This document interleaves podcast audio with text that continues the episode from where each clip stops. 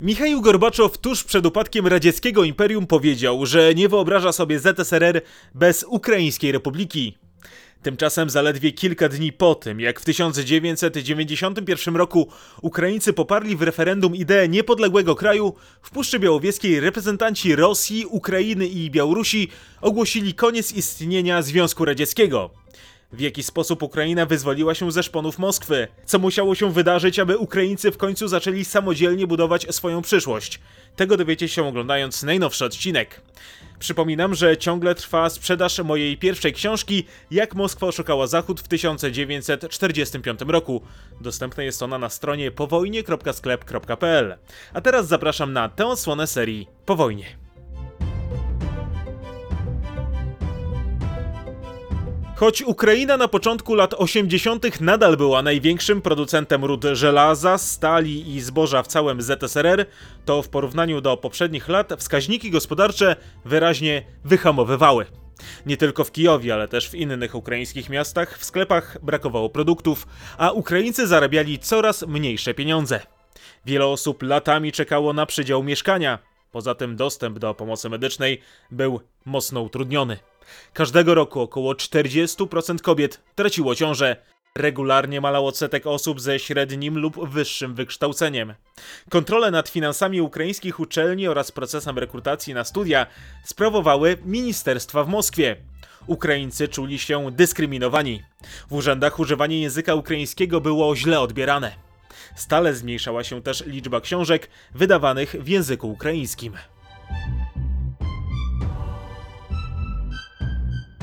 O swoją tragiczną sytuację coraz więcej osób zaczęło obwiniać nie tylko władze w Moskwie, ale też system polityczny i panującą ideologię. O jakiejkolwiek równości i wolnościach społecznych można było zapomnieć. Życie w Kijowie i Lwowie było na zdecydowanie niższym poziomie niż w Moskwie i Petersburgu. Tymczasem pod koniec lat 80. Ukraińcy w Ukraińskiej Socjalistycznej Republice Radzieckiej stanowili około 72% ogółu mieszkańców. Resztę stanowili przede wszystkim Rosjanie. Najwięcej mieszkało ich na wschodzie oraz na Krymie ponad 10 milionów ludzi. Co ważne, aż 4,5 miliona Ukraińców uważało, że język rosyjski jest ich językiem ojczystym. Mowa przestała być więc głównym wyróżnikiem ukraińskiej tożsamości. Jak wskazują badania socjologów, już po upadku ZSRR aż 75% ludności rosyjskojęzycznej mieszkającej poza granicami Federacji Rosyjskiej określało siebie ludźmi narodowości radzieckiej, a nie rosyjskiej. Tym sposobem na początku lat 90. w Doniecku mieszkało 20% Rosjan, 25% Ukraińców i 45% tzw. Tak ludzi radzieckich.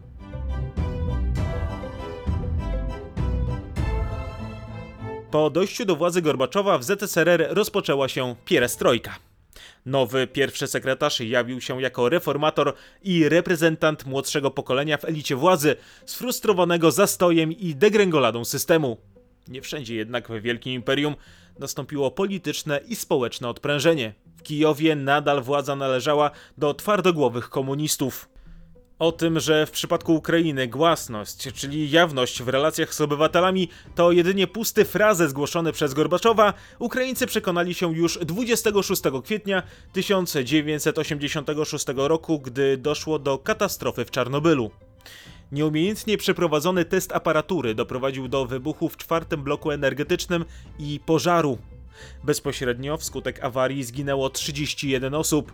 Najbliższe otoczenie elektrowni zostało silnie skażone. Do atmosfery dostały się ogromne ilości promieniotwórczego pyłu. W następnych dniach deszcze padające z radioaktywnych chmur skaziły rozległe obszary nie tylko Ukrainy, ale też Rosji oraz przede wszystkim Białorusi. Tymczasem o zagrożeniu radioaktywnym skażeniem mieszkańcy okolic Czarnobyla dowiedzieli się dopiero po 9 dniach. Do tego czasu byli informowani, że awaria w reaktorze jądrowym nie stanowi niebezpieczeństwa dla ich zdrowia.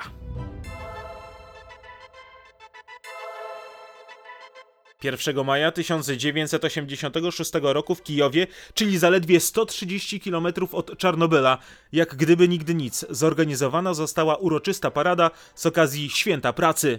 Choć poziom radioaktywności był podwyższony, miejscowe władze nie zdecydowały się odwołać wydarzenia.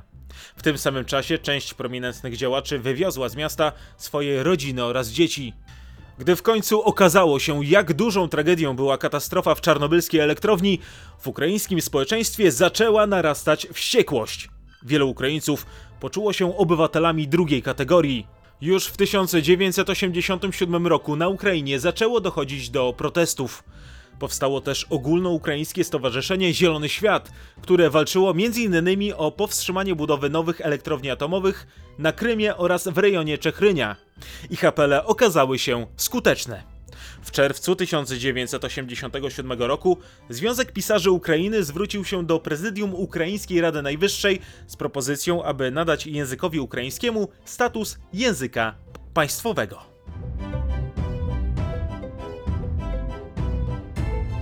Ukraińscy historycy zaczęli zajmować się zbrodniami dokonanymi w czasach stalinowskich. Po raz pierwszy na Ukrainie poruszany był wątek Wielkiego Głodu, który przyniósł śmierć milionom Ukraińców. Niektórzy zaczęli też domagać się rehabilitacji Ukraińskiej Armii Powstańczej, czyli UPA. Tymczasem na wiosnę 1987 roku na wolność zaczęli wychodzić więźniowie polityczni. Wśród nich był Łewko Łukjanenko. Mężczyzna spędził w łagrach łącznie 26 lat. Już w kolejnym roku został on jednym z założycieli Ukraińskiego Związku Helsińskiego. Dużą rolę odegrali w nim również Wiaczesław Czornowił oraz bracia Mychajło i Bogdan Chorynowie. W lipcu 1988 roku Związek ogłosił deklarację zasad, czyli pierwszy ukraiński program polityczny opracowany w czasach pierestrojki. Jego podstawowym założeniem było przekształcenie Związku Radzieckiego w Konfederację Niezależnych Państw. Opozycjoniści chcieli, aby w poszczególnych krajach związkowych władza należała do lokalnych rad. Związek domagał się też wprowadzenia gospodarki rynkowej oraz swobody religijnej.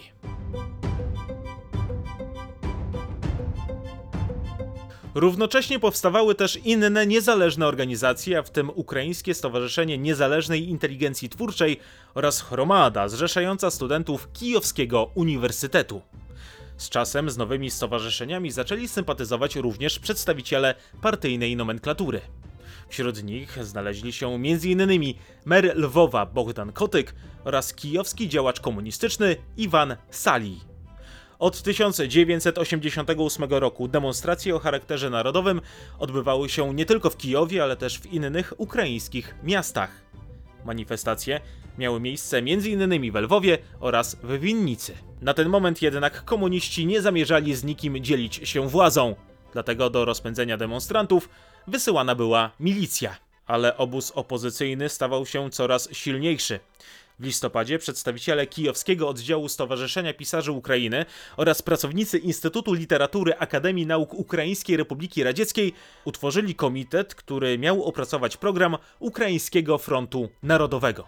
Na czele organizacji stanął należący do Komunistycznej Partii Ukrainy poeta Iwan Dracz. Inicjatywę wsparł Ukraiński Związek Helsiński oraz inne niezależne organizacje. Fakt, że poparło ją też kilku twórców będących w dobrych relacjach z reżimem, zapewnił jej pewnego rodzaju immunitet.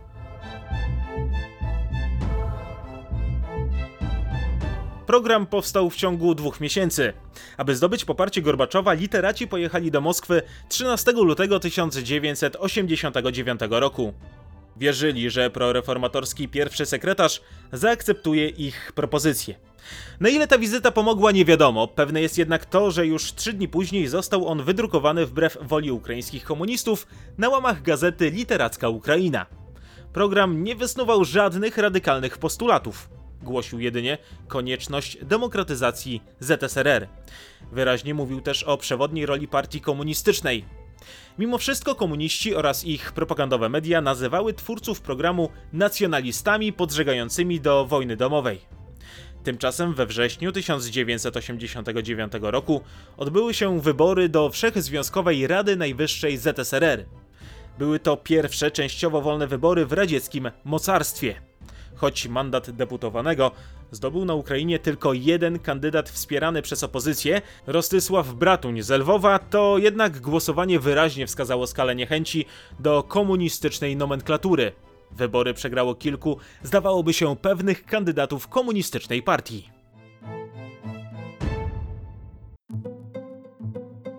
Między 8 a 10 września 1989 roku w Kijowie odbył się zjazd założycieli opozycyjnego ruchu. Obrady, w których wzięło udział ponad tysiąc osób, odbyły się w gmachu Politechniki Kijowskiej. We wydarzeniu wzięły udział przede wszystkim osoby z zachodniej i środkowej części republiki, co pokazywało, że Ukraina nie jest w walce z reżimem zjednoczona. Na wschodzie dominowała ludność robotnicza, która z dużą rezerwą obserwowała działania przedstawicieli inteligencji z Kijowa oraz Lwowa. Uczestnicy zjazdu domagali się zmian na najwyższych szczeblach ukraińskich władz. Zdecydowali też, że nowa organizacja powinna być otwarta na mniejszości narodowe, szczególnie tą rosyjskojęzyczną. Przewodniczącym ruchu został dracz opowiadający się za taktyką drobnych kroków.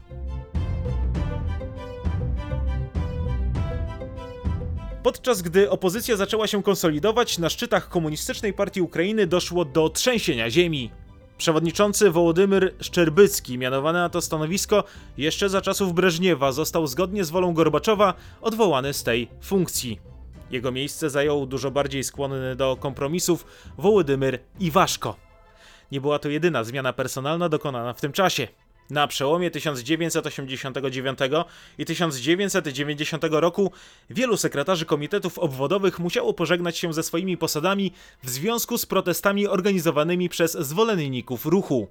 Natomiast już 28 października 1989 roku Rada Najwyższa Ukraińskiej Republiki Radzieckiej przyjęła uchwałę nadającą językowi ukraińskiemu status języka państwowego. Na początku grudnia ogłoszona została legalizacja ukraińskiego kościoła grekokatolickiego.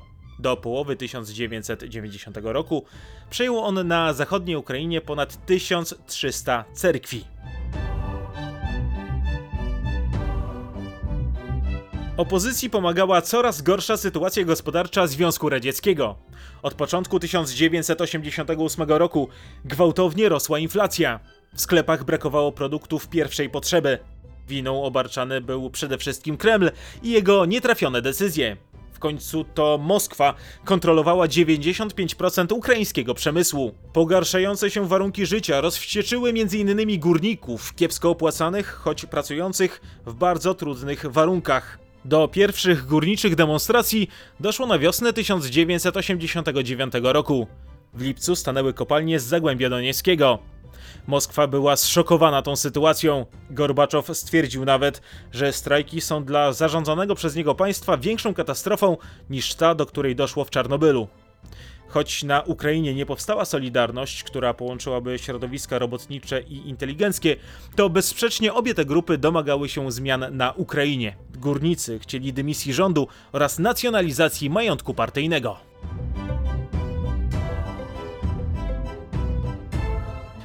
Pokazem siły ruchu i opozycji był utworzony 21 stycznia 1990 roku żywy łańcuch łączący Iwano-Frankivsk ze Lwowem oraz Kijowem. Utworzyło go według różnych szacunków od 400 tysięcy do nawet 3 milionów ludzi. Akcja miała związek z rocznicą wydania Aktu Zjednoczenia z 1919 roku, który doprowadził do powstania Ukraińskiej Republiki Ludowej. I kiedy wydawało się, że wszystko zmierza w kierunku uniezależnienia się republiki, doszło do poważnego zgrzytu. Otóż w marcu 1990 roku odbyły się wybory do rad wszystkich szczebli. Kandydaci demokratycznej opozycji zdobyli w nich jedynie jedną czwartą miejsc w parlamencie. Kompletną porażką zakończyły się starty na wschodzie oraz na południu kraju, co wyraźnie pokazywało, jak skrajnie różne są nastroje w różnych częściach republiki. Zdecydowanie najlepsze rezultaty opozycja osiągnęła na zachodzie Ukrainy. W centralnej części udało im się zdobyć połowę głosów. Demokratyczna koalicja razem z reformatorami z Komunistycznej Partii Ukrainy utworzyła w parlamencie wspólny blok polityczny. Przewodniczącym Rady Najwyższej został Wołodymyr Iwaszko. Większość w parlamencie utrzymali komuniści, którzy utworzyli ugrupowanie o nazwie O Suwerenną Ukrainę Radziecką. Zdobyli oni w wyborach 239 mandatów. Ich liderem był Aleksandr Moros. Jednak obóz komunistyczny przechodził poważny kryzys. Od początku 1990 roku członkowie Komunistycznej Partii Ukrainy zaczęli masowo oddawać legitymacje partyjne. Do końca roku z partii wystąpiło ponad 220 tysięcy osób. Tymczasem 11 lipca 1990 roku ze stanowiska przewodniczącego Rady Najwyższej zrezygnował Iwaszko, który otrzymał dużo lepszą propozycję z Moskwy. Wkrótce został zastępcą sekretarza generalnego Komitetu Centralnego Komunistycznej Partii Związku Radzieckiego. Jego decyzja nie spodobała się ukraińskim komunistom, którzy poczuli się zdradzeni. Mimo wszystko kilkudziesięciu deputowanych zdecydowało się wyjechać do Moskwy na 28 zjazd partii. Opozycja wykorzystała ten fakt, przegłosowując 11 czerwca w Radzie Najwyższej przyjęcie deklaracji niezależności Ukrainy. Dokument zapowiadał powstanie ukraińskich sił zbrojnych oraz emisję lokalnej waluty. Być może tak radykalna decyzja nie zostałaby podjęta, gdyby nie fakt, że tego samego dnia suwerenność ogłosiła też Rosyjska Republika.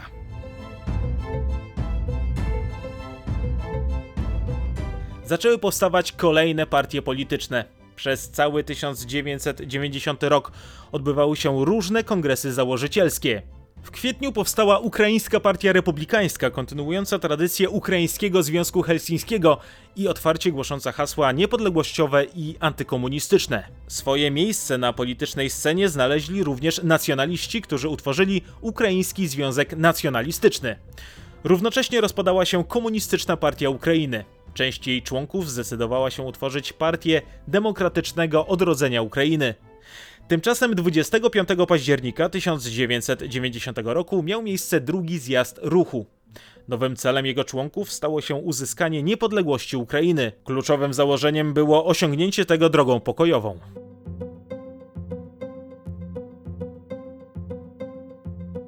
Na ulicach ukraińskich miast coraz częściej mówiło się o odejściu od komunizmu. Pojawiły się oddolne inicjatywy, które wspierały demokratyczne przemiany w Republice. 2 października 1990 roku grupa studentów w samym sercu Kijowa pod pomnikiem rewolucji październikowej rozbiła miasteczko namiotowe i rozpoczęła dwutygodniową głodówkę.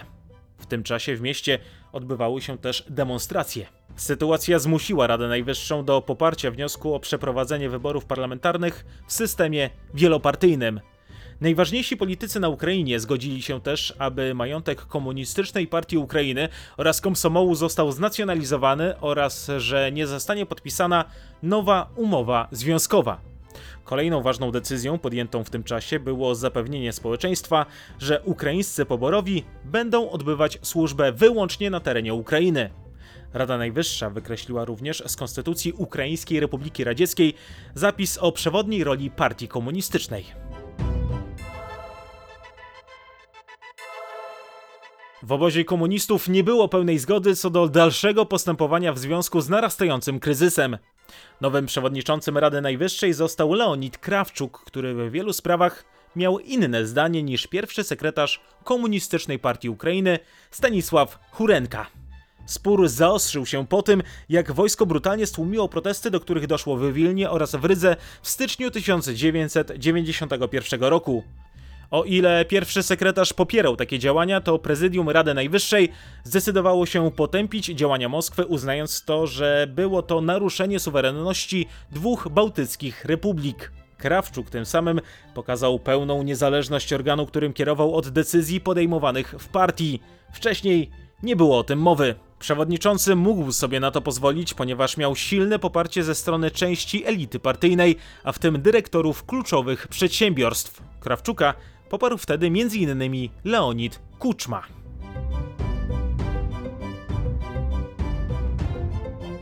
Siedemnastego marca 1991 roku odbyło się referendum.